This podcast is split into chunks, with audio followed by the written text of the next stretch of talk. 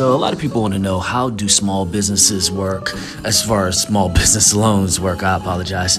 And small business loans are used for your business expenses. So while some of these loans are really for funding and other uh, uses for your business, such as working capital, real estate loans, equipment financing, and so on the small business terms offer a lump sum that you'll pay back with interest over time. But there are um, a variety of business loan types. So you have the small business owners should what they should do is just do their own research, do their own due diligence, and find out which one works best for them.